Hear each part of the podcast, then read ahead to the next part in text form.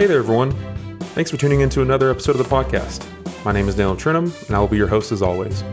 Before we get started with today's episode, I want to let you know of a few things of note. First, you may or may not be aware that I host another podcast called The Third Seat. The Third Seat is unrelated to the podcast you are listening to right now, but if you'd like to check it out, then I will put a link in the description of today's episode that you can use to listen to it.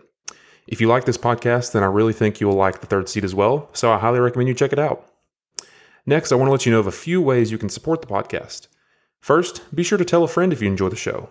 Word of mouth is not only a great way to help support the show, but it's also zero cost.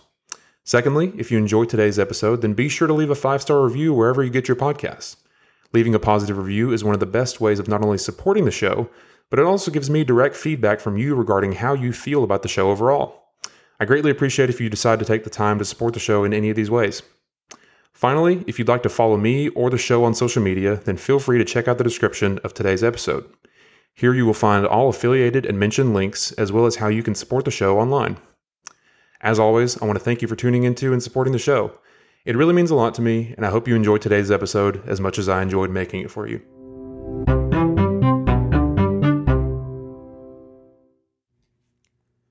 All right, everyone, welcome back to another episode of the podcast. My name is Daniel Trentham.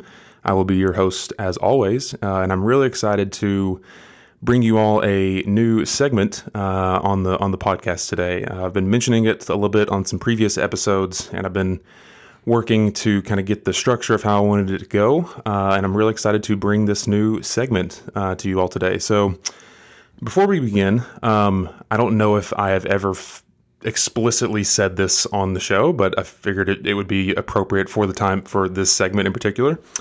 Um, so I'm a Christian. Uh, I I am a follower of Christ. I have been for some years now, uh, and it's something that's very important to me. Something that uh, I routinely fall short at, uh, but I try to do my best each and every day to uh, follow the Bible as best I can and uh, lead by example. And so today, my hope with this segment um, is to do just that. I hope to bring this segment uh, in an honest way, in a, in a way that hopefully provokes honest conversation. Uh, and whatever you, the listener, whatever your background is, whether you um, are questioning your faith, whether you are a Christian through and through or whether you're not, uh, whatever your background is. My hope is that uh, I can bring this segment and that you can bring uh, you know yourself to this segment with an open mind, uh, with open ears, and a, and a, willingness to just hear the conversations that we have. And so today, uh, I felt it fitting for the first episode to have uh, an individual that I've gotten to know over the past, I guess couple of months now, uh, past couple of months now, but an individual that I felt would be appropriate for the first um, episode of this segment. So, Mike, thank you very much for being on the show with me today.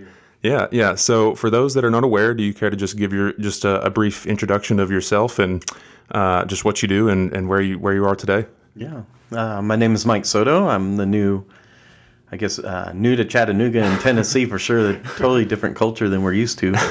Um, but uh, the new minister here at Central uh, Downtown Church of Christ, and so in Chattanooga, um, and I'm excited to be here. Uh, I have six kids, so I thought it that's appropriate to say because that, that has a huge influence in my life.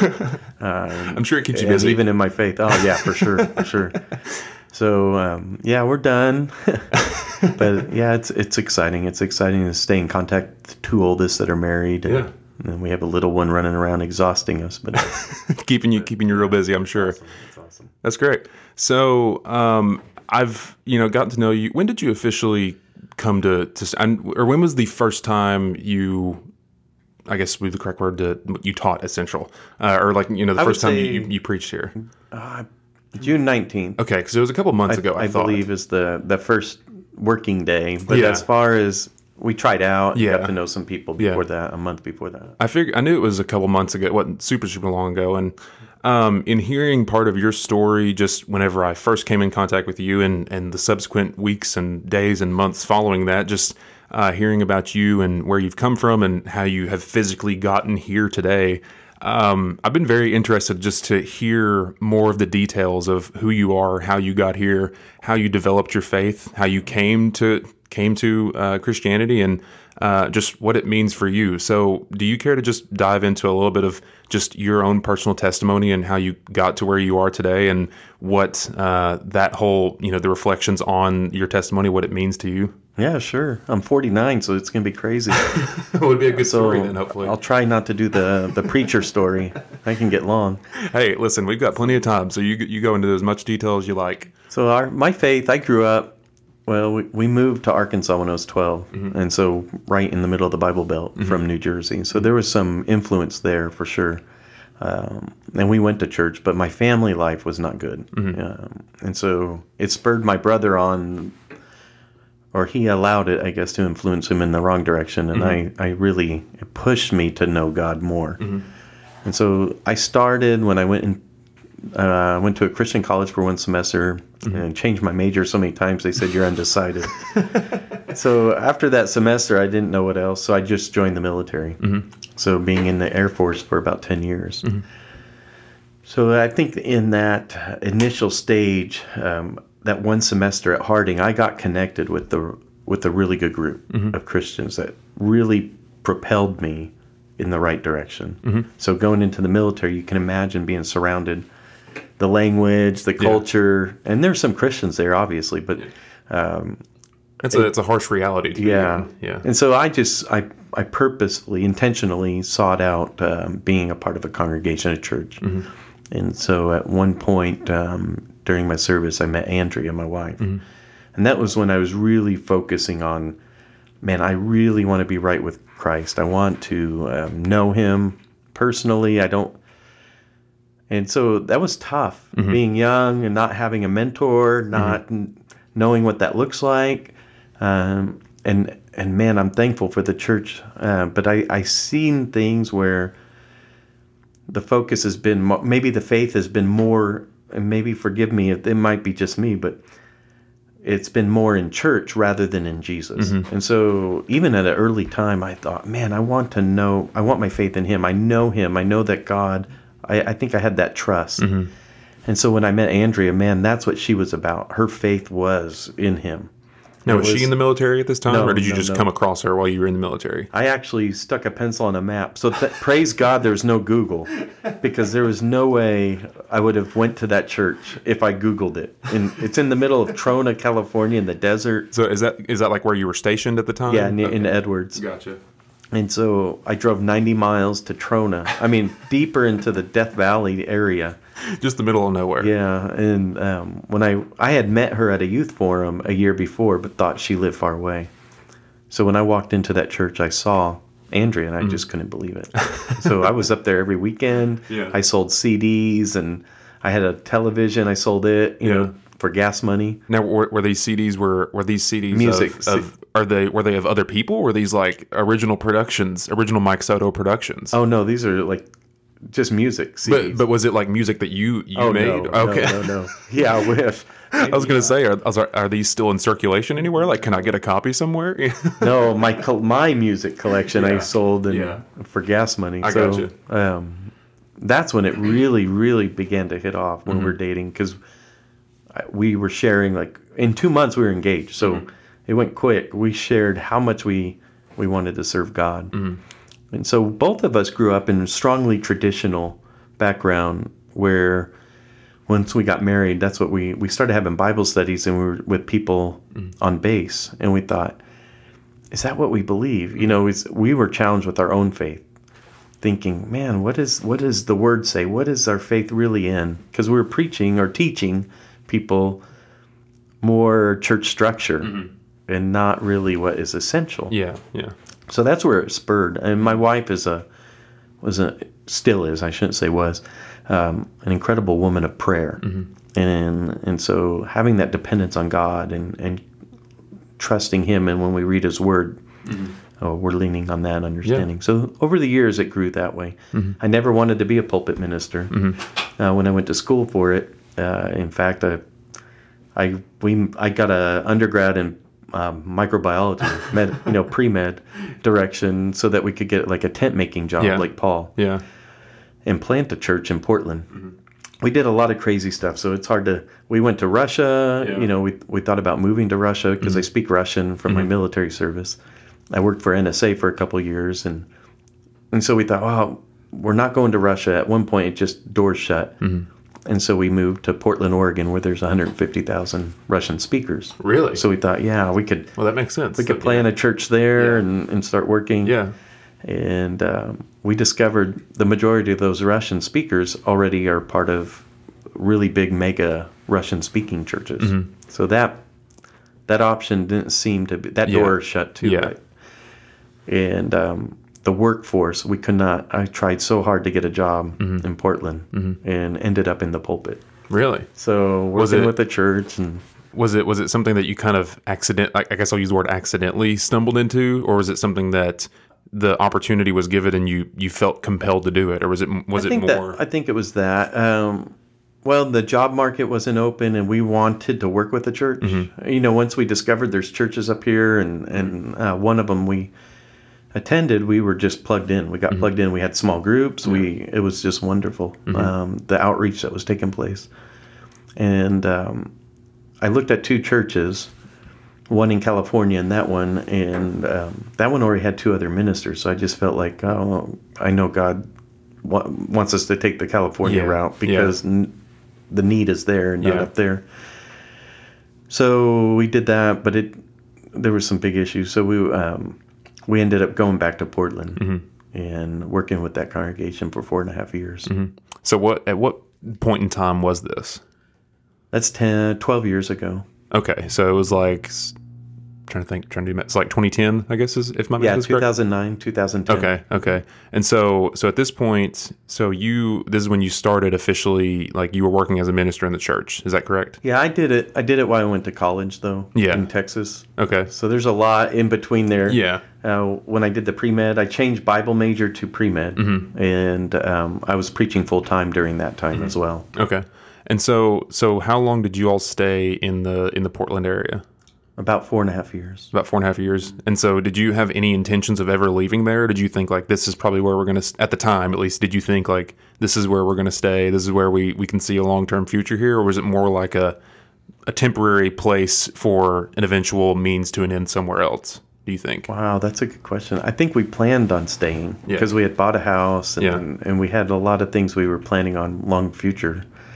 Um, yeah, so just events change. We I did a lot of mission work, uh, um, short term campaigns to Ukraine during that time, and the congregation, a couple of the elders decided that that's not something they wished for me to do anymore. Yeah.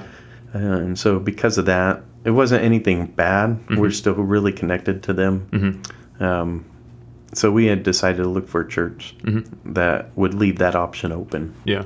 So so you were there for you said about 4 years, is that correct? Yeah, four and a half years. So so there for about four years, and then I know at some point you just mentioned Ukraine. I know at some point you went there prior to coming here. You were in Ukraine for some extended amount of time. Was that where your your travels kind of led you to next? Once you immediate or once you eventually left Portland? yeah. So we we took on the idea. We wanted if we were going to work in the pulpit, which I didn't really want. Yeah. Um, if that was the option, then we were going to work with smaller churches in the West and Northwest. We thought we want to be able to help churches uh, that might be struggling. Yeah. So, so we worked in California and Washington uh, State, and then during COVID, um, a Ukrainian family that we had known over the years. So I've been going there ten years or eleven years to Ukraine, or the specific city in Ukraine. Were you were you going like back and forth, or were you like living in the Ukraine? Oh, back and forth. Okay, gotcha. Short-term campaign. Gotcha. And okay. We got to know a family that were not uh, Christians, Mm-hmm. and so they ended up sending an email saying, "Hey, would you consider moving here and teaching us about your faith?" Mm-hmm. Yeah, I, in fact, when I got it, it was in Russian. Yeah. And I translated it a couple times to make sure is that really what they're saying? like maybe I'm missing something. Yeah. And so we took that as an answer to prayers. We were praying for something, some direction. And so we did it. We committed um, to going. And then two weeks later, we found out Andrea was pregnant with Pippin. So Wow. And so so what point in time was this? Would you say it was around? that was uh, two years, or he's 18 months. So two years ago. Okay, so right right in the heat of A little in, more in the middle of 2020. Yeah. So so what was that experience like? And this was prior to the the outbreak of the war, but what was that like being not only in Ukraine but being there in the middle of 2020, which was just a year full of so many unknowns. What was that like for just you and your family overall in your faith? Well, we didn't. We had uh, well about 15 months that we were still in Washington before we went. Mm-hmm. So we went a year ago September mm-hmm. is when we ended up, or a year ago August. Okay. Is when we moved to Ukraine. So we were only there for about six months. Oh, okay. So we got to Ukraine and uh, we loved it. Mm-hmm. We were loving it. The culture, the people. Um, the the one thing that was new to us is that they had everything we have. Mm-hmm. They have their form of Amazon. Mm-hmm. They have, you know, so people were very comfortable, which um, in the Christian walk and in evangelism is not easy. Yeah, when yeah. people are comfortable, they don't need Jesus. Yeah. So um, we realized this is going to be a, a, bigger battle than we thought, yeah. or not battle, um, barrier. Yeah, and so but we were loving it. We loved the people. We loved the going to the market to buy our groceries, mm-hmm. getting to know the people, the vendors. Yeah.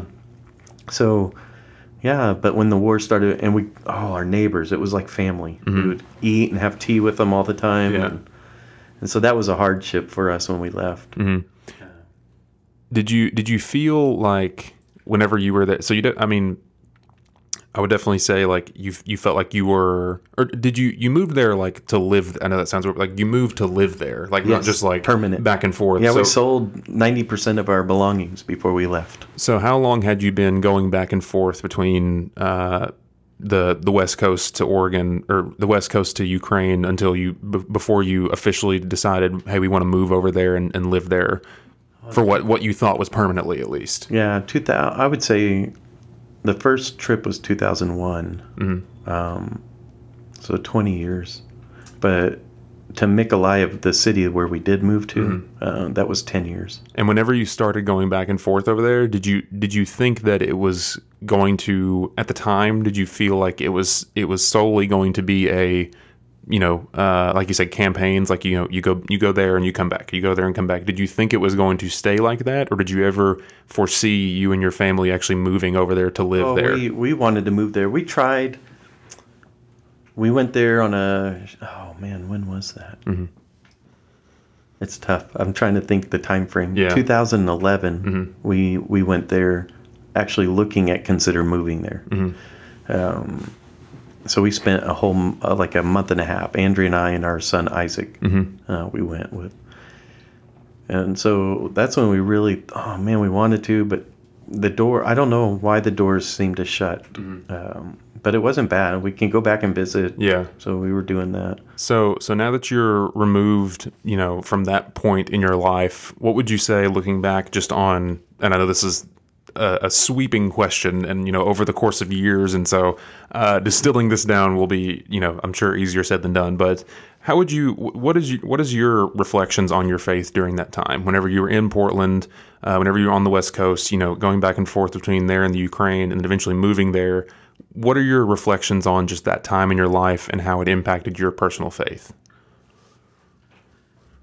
I think people, seeing people. Mm-hmm. Um, I mean, you'll notice I love pictures. Yeah. street photography only only because I love people. Yeah. And so I would say my faith was I started to really see what God mm-hmm. I think sees in people. Mm-hmm. The need for them to have a relationship. Mm-hmm. And I mean even in churchgoers there's loneliness that mm-hmm. shouldn't be there. Yeah. Uh, and so I would say that's where I realized wow, I'm getting to see and feel what God feels. Mm-hmm. Like I started hurting more for people, and um, I, I, actually thank God for that. I was so thankful that I was not turning inward and mm-hmm. seeing, oh, would I like it here, or you know, anything yeah. selfish. It was really a plea, yeah, to see. So that, I think that's when this this couple said, "Hey, would you move here?"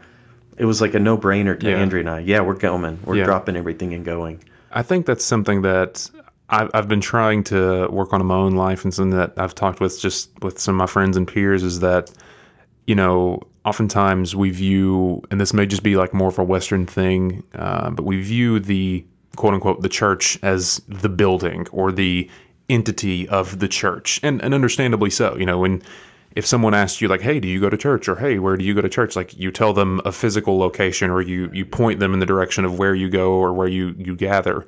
Um, but I think something I've been realizing a lot is that yes, that's obviously one aspect of it. That's how we describe where we we meet as a church.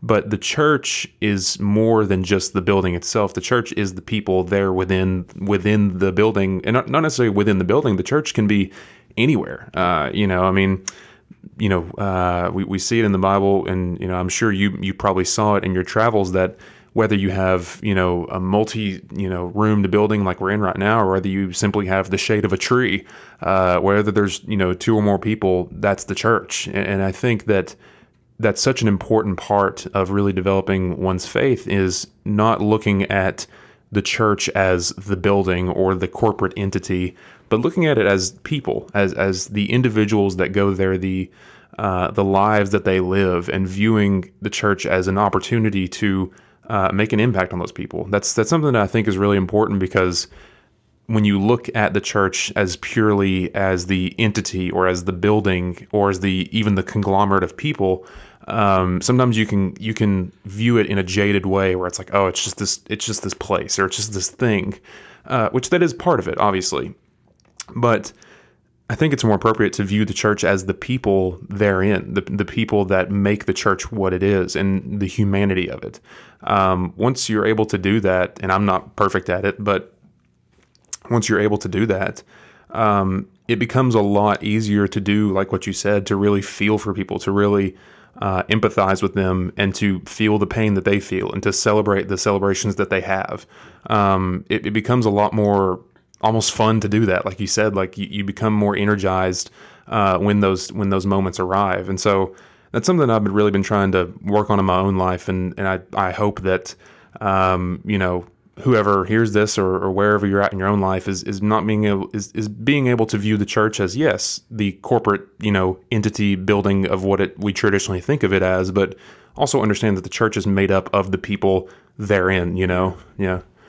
I think one of the things if I can touch on this, yeah. is our, our main goal when we went to Ukraine, one of the main goals of planning a church was that we were not going to have any American financial dependency mm-hmm. on that when that church is formed. Mm-hmm.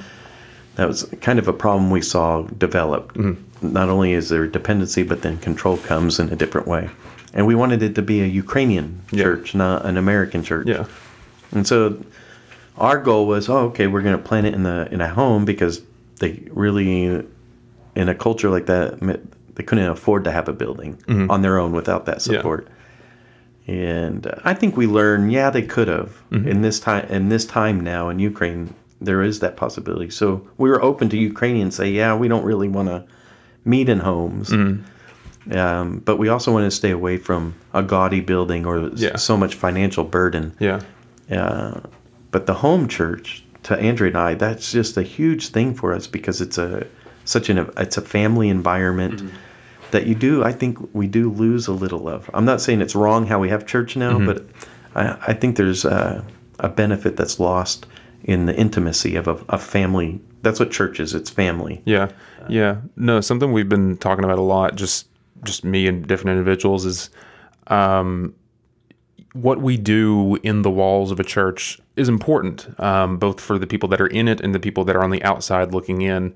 Um, it, it's obviously important. What we do in here is, is, is, to my view, is the, you know, if we are a cup and uh, in our lives we should be pouring some out and being filled up simul- you know, at the same time.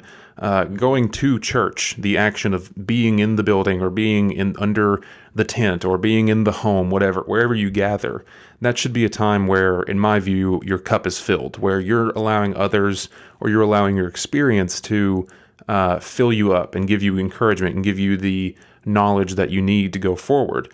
But at some point, kind of to your point, it has to move out of those walls. It can't just stay in the church building itself. It can't just stay in that building or under that tent or, or in that home, even to a degree, if that's where you gather. Um, it, yes, that's an important part of it, but it has to move outside of those walls because, in my view, and and I, I don't say this from a position of I've I've you know I've figured this out or I'm perfect at it, yeah. or even that Central is, is perfect at it. Um, no person or church is, but in my view, if if we only stay here, if we only do the things that we do here and never allow the church to move outside of these walls into the communities that we're in, into the uh, the homes that we that are in our community, we're really missing a big part of the gospel in my mind. That's that's a, a big part. You know, Jesus didn't meet with just the twelve disciples all the time. He met with them and then they went out. They they spread out and, and they went out into the different regions they were in. And I think there's a reason that example was set for us, you know.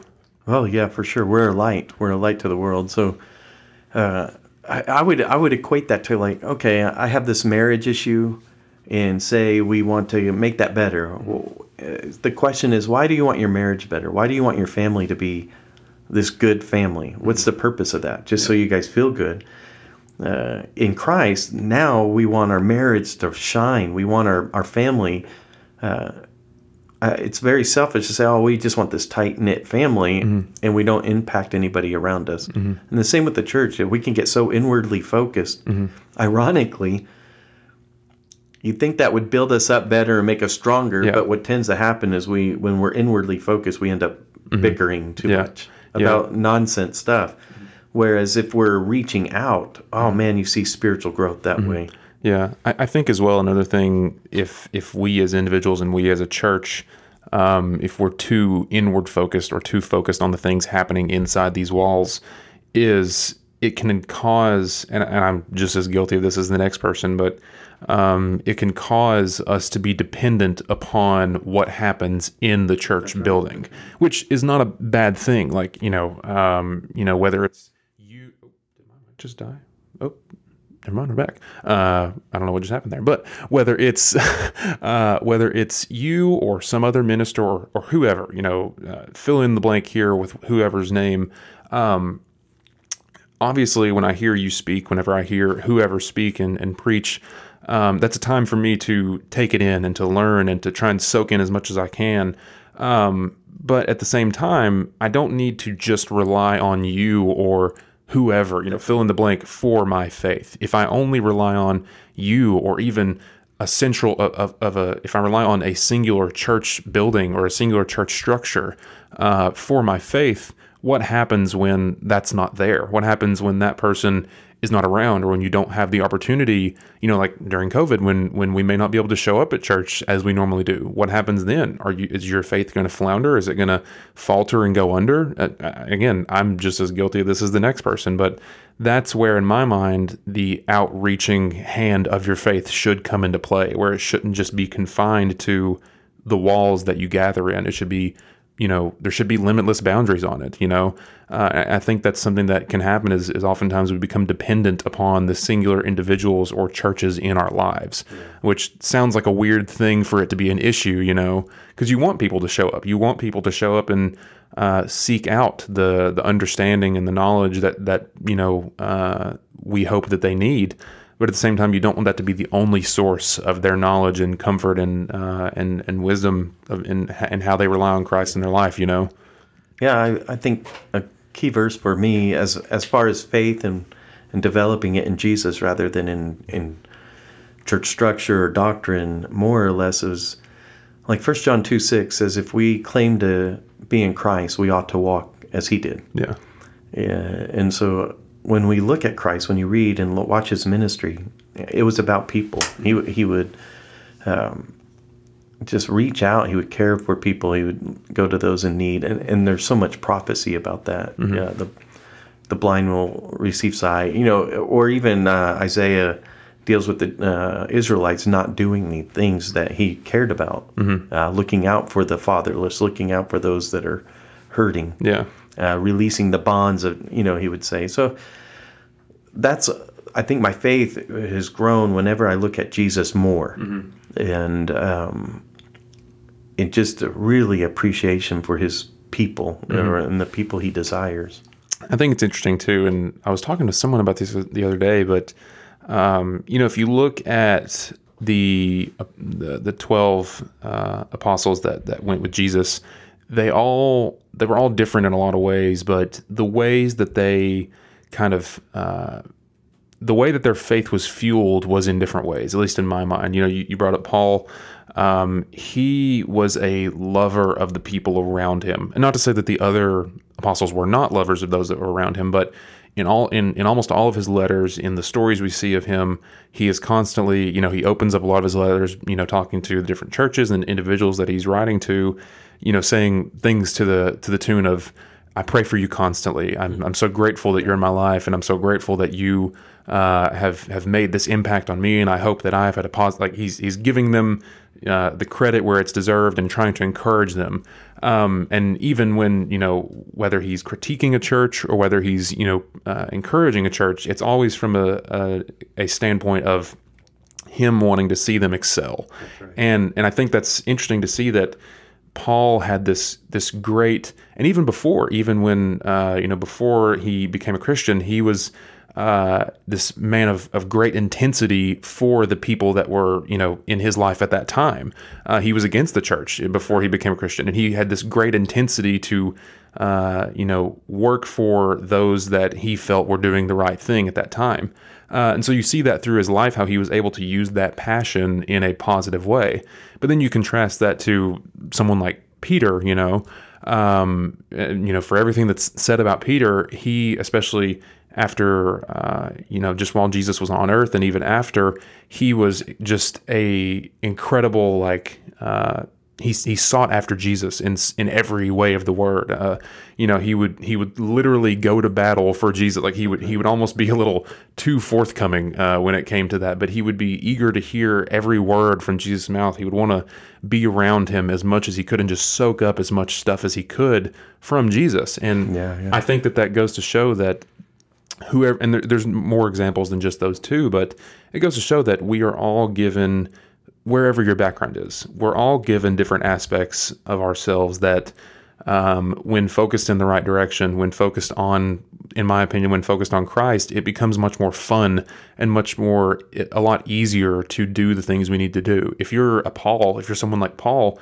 then focus on those that are around you. Focus on the people that give you the strength to want to exercise your faith. For you know, like for him, he wanted to cheer on his brothers and his sisters. He wanted to help them grow. Uh, if you're someone like Peter, then focus on Jesus, like what you were saying. Read, really dive into what he had to say, dive into his actions, and focus on him, and let that be where your strength comes from um, I think just wherever you are, whatever whatever builds you up and gives you strength, that's the thing you should focus on to allow your faith to continue to grow as you move forward. You know? Yeah, yeah, yeah. And it's, I think, uh, for sure, that's what Andrea had helped me with. Mm-hmm. You know, seeing her faith mm-hmm. early on in our marriage, uh, it was great. Even though we, those first couple of years of marriage can be tough. Um, ironically, we sat with an older couple and they said, you know, after we had shared our difficulties, they go, You guys claim that you follow Jesus. Yet when you hear these things that you're upset about, what's that sound like? And man, it hit Andrea and I so hard. Mm-hmm. We realized, yeah, I'm so selfish. Yeah. And so that helped our marriage. And then just growing with a focus on Jesus. I think many Christians not sure they have that focus. They have mm-hmm. this focus on I want to to be right with God. I want to do these things. I want to go to church. But when you're following Him and looking at Him, uh, He'll mess you up yeah. in a good way. Yeah. and so I, I love it. I love even Paul. Uh, James five seventeen says Elijah was a man like us. Mm-hmm. So when we look at Paul and Peter and, and these apostles that were with him, they made mistakes. Even Peter gets called on the carpet by Paul mm. uh, for being racist. I don't know if that's the right word. You know, he's like, I can't talk to these Jews. Yeah. These Jewish converts, and Paul really gets onto him for mm-hmm. publicly. And so these are men like us. Mm-hmm. And so it helps me, oh yeah, I can have a faith then. I can see God working in me and trust him to do that and mm-hmm. not on my own power. Yeah. And and I think you'll see God do that with this spirit is in us. So we start to feel and we start to see as God does. Mm-hmm um, if we allow it. I, mm-hmm. I, think we can grieve the Spirit and not um, permitting Him to work. Yeah. And so we see oh, Paul's anguish in Romans 9. He, he even lays it out. Uh, I'm not lying. The Holy Spirit bears witness. God know. You know, he lays out three things just to show he's not exaggerating. And he yeah. says, I wish myself condemned. Mm-hmm. Um, that these Jewish brothers of mine would come to Christ. That's how he pleaded for those not in Christ. Um, I thought, man, am I there? Am I there yet? That's what I want. I want to be to where I would be willing to give up my life. Yeah. You know, you think of um, I forget where it is in the Bible, and you could probably tell me. But when when Paul is talking, and he says, you know, I'm I'm pulled in two different directions. He says, I'm, on on one hand, I I want to be with with I want to be with Christ in heaven. I want to be with Him, uh, and to leave this world and and to go uh, and be with Christ. You know, and, and be with Him on one you know on one hand that is truthfully where I want to be, but the same in the same token, um, I want to be here with you all. I don't want to leave you all you know uh, with with work still to be done. I want to continue doing what I'm doing, and um, you know it's I don't know it's it's crazy to see just the passion that he had um, and the love for those around him because even to that extent, he would go on to say that, you know, if it came down to it, like he would lay his life down for those that were around him. Even and he wasn't necessarily talking about the other disciples, you know, the other people that he was really close with. He was just talking about his brothers and sisters in Christ in general, just the people that he knew and the people that were, you know, considered themselves to be Christians. He he would say how I care for you so much and I have such a deep love and affection for you that I would go so far as to lay my life down because I know that whether I live or I die, it's a gain for for Christ overall. And like you know, like you said, like would I be willing to do that? That's such a huge example to set, but then at the same token, like you said, they were normal guys just like you and me. They were normal everyday people. They were, you know, people not working, you know, they weren't the elites of that day. They weren't the, the high class of that day. They were just everyday individuals. Um, and so what that tells me is that I certainly fit that bill. I imagine people listening to this fit that bill. Uh, but even if you don't, wherever you fall in your life and in you know the social structure of, of everything, um, it doesn't matter. Wherever you fall in that category, you have the opportunity to love and live like Paul and like these disciples and like Christ did. And I think that's incredibly encouraging because Lord knows that uh, I fall short more than I should, and so still having the opportunity and the the grace to um, pursue something higher than myself is incredibly encouraging and just uh, knowing that it's still within reach is is great to know you know for me personally Yeah, yeah. I think we see in them and and in ourselves as we grow that Jesus is real. Yeah. it- when Jesus is real and they finally get it, you see you see him move. Yeah. And that's what I think that's the only way. That's the only possible way that Paul could say those things and mean it. yeah Is if if Jesus was everything to him. yeah no I, I certainly believe that so um so taking it in a little bit of a different direction here so i want to i want to go back a little bit to just uh where you were before you got here. So um what was it like so you said you were in the ukraine for maybe six months or so five or six months. So what was it like for your family once the war officially broke out? And and everything that came with that officially came kind of was born onto your all shoulders. What was that like for you all in trying to figure out what to do next? And and how did you eventually find your way physically here in Chattanooga? So, oh wow, there were there were hints of it. Um, Russia building up forces right before we moved. Yeah. Um, but really, we thought most everyone thought it was a localized the whole Donbass region where they've already been having war since 2014. Yeah. So we we moved with confidence that nothing would take place, and then once things really got heated in December, I would say November December timeframe, uh, when the embassy started saying, "Yeah, we recommend everybody leaving." Uh, that was a little unnerving, and then seeing the ships come into the Black Sea and things like that. So we really took counsel with the Ukrainians, and we had a family already meeting with us in our home as a church, a Ukrainian family, and they're like, "Oh no, nothing's going to happen. Yeah. It's it's not uh, our region. It's only in the far Yeah. eastern region." And uh, he's just flexing his muscles, Putin. That's what everybody thought. So we just stayed, and then the more the pressure mounted, hey, Americans need to leave.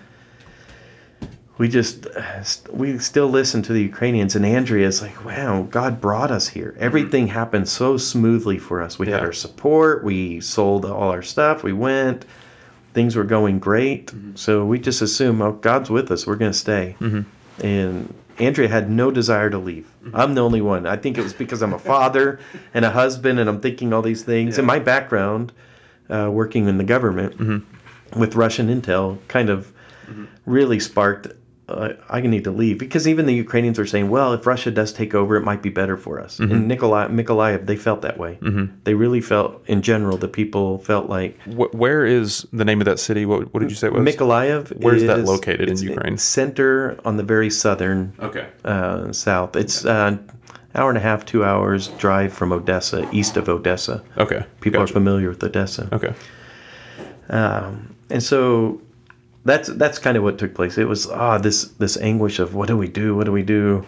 Um, and I remember hearing some blasts uh, on the first night of the war. And I thought, no way. Yeah. the, that the coincidence. I didn't think it was any. I went upstairs and looked out the window, and I saw it at oh, I want to say I don't know two three in the morning, and I saw a huge flash of light, and then like in my mind thinking, what was that? No way! And then like fifteen plus seconds, I don't know how long. I hear the blast, Yeah. and that's when I thought, okay, it's real. Something's happening. Yeah. And the next day, you know, people were all at the rumors. You know, everybody's talking. There's tanks coming in. Uh, actually, they tried to bomb an airport pretty far from Mykolaiv. And then, uh, currently now, Kherson is the region that they were really attacking that night, uh, and they're still trying to take that. Yeah. Yeah. And so that's what happened each night. Uh, the blast started getting more and more throughout the night, and oh man, I praise God, our kids slept through it. Yeah. Yeah, we had a water heater that was tankless, and every time it fired up, oh man, it would get me because it. I thought, so I knew I was already having PTSD. Yeah. Um, but we we were doing good. I I remember Harding, it's a Christian university, mm-hmm. reached out to us, so we had a um, Zoom meeting with them. Mm-hmm. A lot of people were reaching out and praying, mm-hmm. and no one actually was angry that we were staying. That's what we expected Yeah. Um, but it got to a point okay we're leaving when we can Yeah. we're going to pray and if god brings someone we're leaving Yeah. because we were in a city that was surrounded by bridges and at this time in the war we're going into the second week of the war they had all the bridges up mm-hmm. so that the russian tanks couldn't come in Yeah. at one point there was about 800 tanks surrounding the city The city that you were in. yeah so we were we were I just I just can't even oh man the city shut the, down the thought of what that I just can't even imagine that. I, I just- still can't. And we were in it. You know, our minds were not processing things. We are trying to, we knew at this point yeah. our mission really is shut. And Yeah. The city was shut down. So there was, I remember one night, one day, the entire day, I was on the phone constantly. Different people in America, different people in Ukraine trying to get us out of Mykolaiv. Mm-hmm. And they couldn't. We couldn't get anybody to Mykolaiv because of the Russian armies surrounding it. Mm-hmm. Uh, and we couldn't get out. And I remember one guy saying, You need to go knock on every door and have someone drive you out of there. Mm-hmm. I thought, why would I put a Ukrainian's life in danger who may who's not a Christian? And if we die, we're going to heaven. Mm-hmm. Yeah. So we're we were not about to do that. Yeah. I just told him we're not doing that. Yeah. He goes, Well, I can't help you. And I said, Well then God will. Yeah. So we dealt with that quite a bit. It was frustrating. And then one guy called and said, Hey, you have five minutes. The bridge is coming down. We're going to take you. And he just a small carry on bag for each person. There's six Wow. of us. So you're pack you're So we're you're thinking- packing your life into this into Well, this we, bag. we sold everything in America and then we rebought, you know, some things. yeah. So we just threw warm clothes because we heard you could be in the car for four or five days. Yeah. And it's cold. And Yeah. we had a baby. It was chaos. Well, the guy shows up in this small Subaru, Yeah. and there's six of us. And so we thought, no way, four Yeah. or five days cramped in that. Jeez. But he ended up on the way to Odessa, um, which is about an hour and a half, Mm-hmm. which is crazy. He risked his life to take us. We saw tanks, we saw things, and um, on the way there, this guy calls in, in Ukrainian. He's Mm-hmm. on the phone. I, so I'm speaking Russian. I don't speak Ukrainian fluently. I speak Russian fluently. So I was speaking to him in Russian, and I thought I don't know who this guy is, so I hung up on him. Mm-hmm. And he said he was going to meet us in between Odessa in a car. He wanted to know what kind of car we had. So I was a little spooked. Yeah. And um, this American calls back. Why'd you hang up on him? He's your ride. so this was a special, a Ukrainian special agent that they were going to have meet us in Odessa and take us to the border of Romania. Yeah. And so I thought, oh man, I hope he calls. I hope I don't lose signal. Yeah. And um, so the guy called back. I gave him to the driver, and the driver was a little spooked too. Yeah. he didn't understand what was going on. So after the phone call, I explained to him what was really going on. Mm-hmm. So we got to Odessa. We had to go through checkpoints. We got to Odessa, and this guy picked us up in a smaller car. Jeez. But he, they're long, miles long, uh, you know, days wait on these checkpoints. Yeah, He just went, he didn't wait in line. He went around the line and they let him through. So he did know something. They didn't check our passport. Really? So we went six hours where it was taking people days. Wow. So it was a huge answer to prayers. Things went, but we saw things. We saw a fighter almost get shot down. It let all of its chaff out. There was crazy things our kids saw. So so so you were you were like while you all were in the car driving, you saw like Yes. just like looking out the window, you were like, oh, there goes. because we we had left Odessa and they were supposed to attack that night in Yeah. Odessa yeah. from the ships, but we didn't know fighters were flying. Mm-hmm. And so we saw this chaff come out of the jet, and then this rocket launched Yeah. and hit the chaff. It missed the jet, and the jet got away. And my driver, he just floored it. Yeah. He just it, he panicked. I I was in shock. I think I thought I can't believe we've seen this. I would not know what to think if I witnessed anything like I, I mean, I wouldn't know what to think if I saw a fighter jet fly by me regardless. But then to see that See, I was used to it like on training in the military, and then also even you know in the Air Force. I, I for a couple of years I, when I worked for NSA, we did radar systems. Yeah. and so our fighters would fly against them. So it felt like that. Yeah. It didn't feel real. That's crazy. So once we were we got to Odessa, or once we got to Romania, we stayed the night with this this guy's aunt in a remote village on the border. Mm-hmm. And then early in the next morning, he took us right to the. We didn't have to wait in line. He took Mm-hmm. us right to the border, Yeah. and we got across. So So when the border of Romania. of- okay, Romania, gotcha. and yeah, and a, a missionary that we had contacted Yeah. during that time period um, drove four hours and met us and took us to Bucharest. So then from Romania, did you fly back to the states, or did you? stay in Romania No, we had a lot of people saying, um, "Take take your family." Like in Italy, there's a Bible school there. Mm-hmm. So uh, some people from um, Arkansas said, "Hey, it's all secured. Go there. You have a housing and all food. Stay there as long as you want, Mm-hmm. but give the kids a good distraction." So we we saw Rome. We took the kids to Flor. It was in Florence, is Mm-hmm. where this school was, where we were staying. So we were able to see Italy, Yeah. and then we stayed two nights in London. We stayed there about uh, ten days, Yeah. And oh, that's a weird thing too. The director of that Bible school, we, we he picked us up, and I thought, I know you. Yeah. His name is Zach. I'm like, man, why do we know each other? Yeah. Both of us, it was driving us crazy. When Yeah. we were in Portland, we had 40 college students come up to do a campaign, like a work party Yeah, campaign. yeah. Mm-hmm. Like we're building houses or painting houses, tearing weeds. And Zach was an intern at that call at that church that came up, Really? And so he was on my team. I was like, no way. And so he was in Italy. that at was 10 years later. Yeah, he's a director of this Bible school. So it was such a small world. It was Yeah. cool connection. And then, uh, so we had a lot of awesome visits and talks. Yeah. And we learned how difficult it was more so in Italy Mm-hmm. for them during COVID than it was for us in America. Mm-hmm. Uh, I didn't realize how shut down they were. And Wow. he, he talked about that quite a bit. So um, it was good for the kids. Everything, our kids, man, they're so resilient. Yeah. And it was a blessing. We made a YouTube video of them answering two questions Mm-hmm. because Andrea and I wanted to draw out of them. This was in Romania, we did it. We wanted to know what's in their mind, so we did it candidly, Mm-hmm. and they couldn't hear each other. Yeah. And so I, I, I made it into a YouTube video because Andrea and I were blown away. But Yeah. the questions were what was the worst thing that you feel about m- leaving Ukraine? Mm-hmm. And man, it blew us away, this YouTube video, what they were saying. Um, and then the next question was, where did you see God Mm-hmm. in this? And so, um, man, yeah, it was awesome. So there were things that we wanted to draw out of them, how they're dealing with it, what they're doing with Yeah. God has been really, really big blessing in that. So then we Yeah. came to the states. Yeah. And so, did you have any kind of like plan once you were you just thinking we're going to come back to the states and figure it out once we got there, or did you did you have some kind of working plan in mind of what you were going to do? Well, we knew for sure we were going to stay a month with Andrea's mom, um, mainly because right before we went to Ukraine, her dad died unexpectedly, and so it was like a, almost on the year anniversary of that death Was this in the where where where was this at? in California. California. Okay, gotcha. And so we spent a month with her mom, um, and then, fr and then it was time for Isaac to get married. Mm-hmm.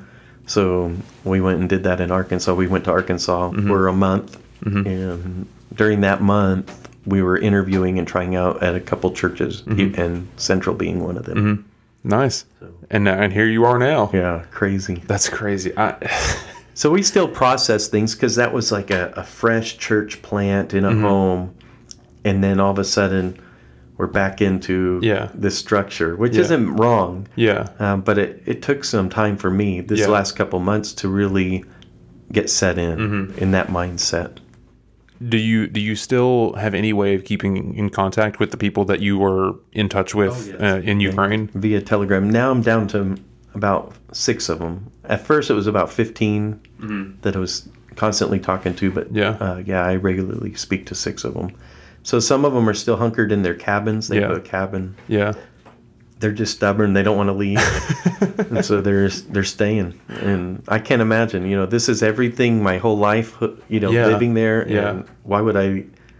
You know, they don't want to live as a refugee. So That is stay. just, just the things that you've described and just the things that I've seen and you know as this has all been playing out it's just I, I can't I don't understand like I cannot fathom what that would be like like living through that both from the perspective of you being someone who was leaving when that broke out and also the perspective of an individual that is from there that has decided to Oh, yeah. stay there like I just can't imagine what that is like um Well, Alora, her statement was, this is what's crazy. She goes, What's the worst thing about leaving Ukraine? She said, Well, when I see the people there, they leave their, the husbands could not leave the country Mm-hmm. or brothers, you know, any young man under 65 can't leave. Yeah. So women and children were leaving.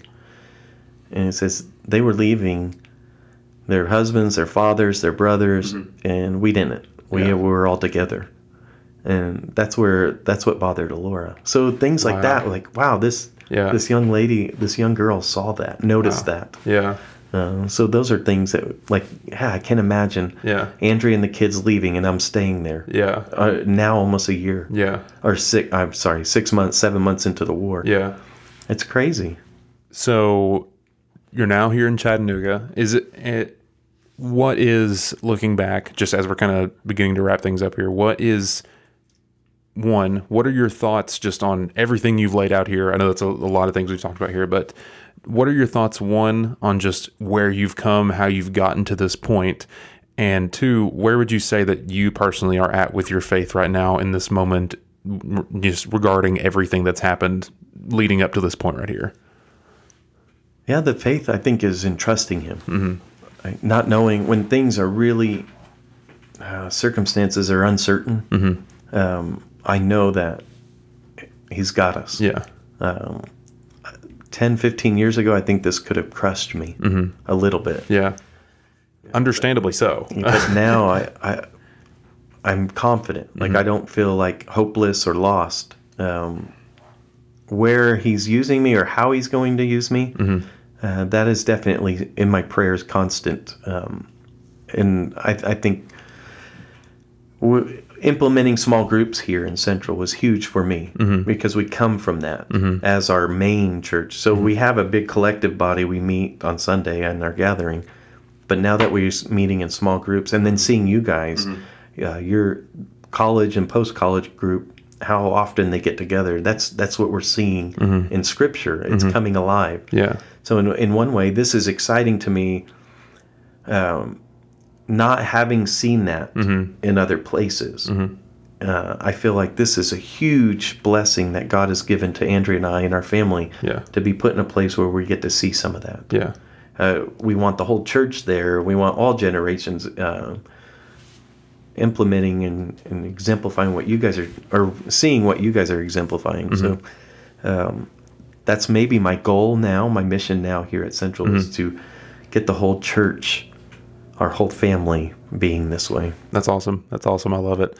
Um, just in the short time that I've gotten to know you and, and hear from you, and uh, and just now hearing more in depth about your experiences and how you've got here, um, you individually seem to just have this great just excitement uh, from from my perspective just excitement not only just for um, your own personal faith but like what we've been talking about just with other the people that you come in contact with every day um, you know you you're you're an individual that uh, just is driven by the individuals that are around you and by the faith that you have inside you. And so um, I, I, definitely think that uh, everything you've just laid out definitely uh, is is seen through your your daily action and the things that you do. And um, I'm glad to have you here. I'm glad to to have you know our paths to have crossed, and I'm glad to glad to have you here. Oh, I am too. Thank you. Yeah, Thank yeah. Um, before we finish up here, we got just uh, a few more minutes here. Um, I'd like to do just this is kind of a, a, little bit of a tradition with the show. Every interview I do, um, I always like to end it off on a, a little bit of a, a, fun segment at the end. Um, totally unrelated to everything we've just spoken about, but I always like to do this just to hear from you, just to hear uh, a little bit about you. And so, this segment that I like to end everything with is called 15 quick questions. Oh wow. Uh, and these are totally unrelated to everything we've just we've just been talking about. Uh, but these are going to be this or that question. So, you know, either A or B, you know, things like that. Um, so I just want to hear the the answers off the top of your head and, and hear what you have to say. So does that sound good to you? Yeah, yeah. All right. This is 15 quick questions with Mike Soto. First and foremost, beach vacation or mountain vacation? Oh, mountain vacation hot coffee or iced coffee, or if you're not a coffee person, you hot can substitute coffee. tea. Hot co- okay, hot coffee. Um, summer, fall, winter, or spring. Fall. Sweet or savory food. Savory. Are Crocs fashionable? Yes or no? Supposed to be first. As a dad, I would say yes. Yes, for that's, sure. I think that's the correct answer in my opinion. Um, pineapple on pizza? Yes or no? Oh yes. Nice. Um, sunrise or sunset? Sunset. Guacamole or salsa? Oh man, both guacamole. Um, would you rather do a movie marathon or a TV marathon? Movie marathon. Nice. Uh, crunchy peanut butter or smooth peanut butter? Crunchy.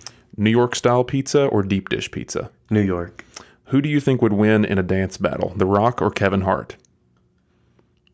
Kevin Hart. Um, which which decade do you prefer, the 70s, 80s, or 90s? Whoa. that changes. 90s. Um, we are entering the end of the year, so which is your favorite of the the end of the year uh, holidays? Halloween, Thanksgiving, Christmas, or New Year's? Which is my favorite? Yeah.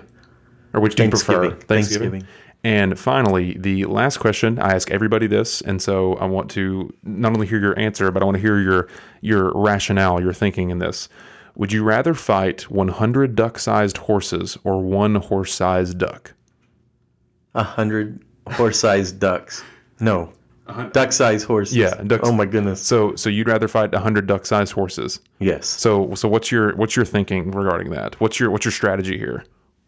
I can do that. Yeah. I just can't do the big one. Are you kidding me? You think you can take on 100 duck-sized horses? Oh, yeah. 100 small horses? If I had a good weapon, yeah, a sword, I could do it. Just cut their legs out. I like it. I, I get a different answer every time, and I hear some people say, you know, I, I prefer one thing. Like, in I think I'd get overwhelmed by a lot of things, so I'll take the, you know, the one big duck or you know things like that. So uh, that's hilarious. Well, well, thank you very much for playing along. Uh, I always like to end the end each interview off that way. Um, before we finish up, I want to just say thank you very much for doing this. I know you're um, a busy individual, and I know that this is kind of a, uh, a new segment for the show, but I just felt that you would be a great individual to kind of kick this segment off with. And so I appreciate you taking the time to, to do this with me um, and, and just thank you for all that you've been doing. Before we finish up, is there any uh, anything else you think you know the the listeners should know? Any um, you know if there's any links that you think they should check out or anything affiliated with just the church or anything in general that you'd like them to know about? Wow, I don't. I'm I'm off of social media lately, so I don't know. But I I'm appreciative of you. I wish they. I wish the listeners could see the group that you guys have, uh, especially what's coming on tonight, the Encounter group. Um, just the devotion to grow and, and help one another, a community. And so if you're out there, if you're listening, man, build a community where you can actually reach to other people. There's too many lonely out there. I agree. I agree. Well, Mike, uh, I want to just say again, thank you very much, just not only for doing this, um, but just thank you for everything you do. Uh, I know with here at Central specifically, uh, David has was here for a, a very long time, and um, with him, you know, stepping down and, and moving into a different role, we were looking for the right person, and uh, you've been a great leader and a great individual, and someone that I've been very happy to have uh, just in my life. So thank you for all that you do. Thank you for being on here, and uh, I appreciate you just everything you do Cool. Thanks. to all the listeners out there. Uh, I hope that you enjoyed this new segment. Uh, it's it's something new for me. It's something that I've been looking forward to doing, uh, and I hope that you enjoyed. Um, if you did enjoy, feel free to leave a posit- a, a five star review uh, if you'd like for the show, uh, wherever you get your podcasts, uh, or feel free to let me know your thoughts. Um, the contact for the show is radiofacepod at gmail.com. You can feel free to send me your thoughts anytime you like, uh, or you can find myself or the show on uh, social media with links in the description of today's episode. Um, but with all that out of the way, Mike, again, thank you for being on the show today. To all that are listening, thank you for listening and supporting the show. And I will catch you all on another episode of the podcast. Goodbye, everybody.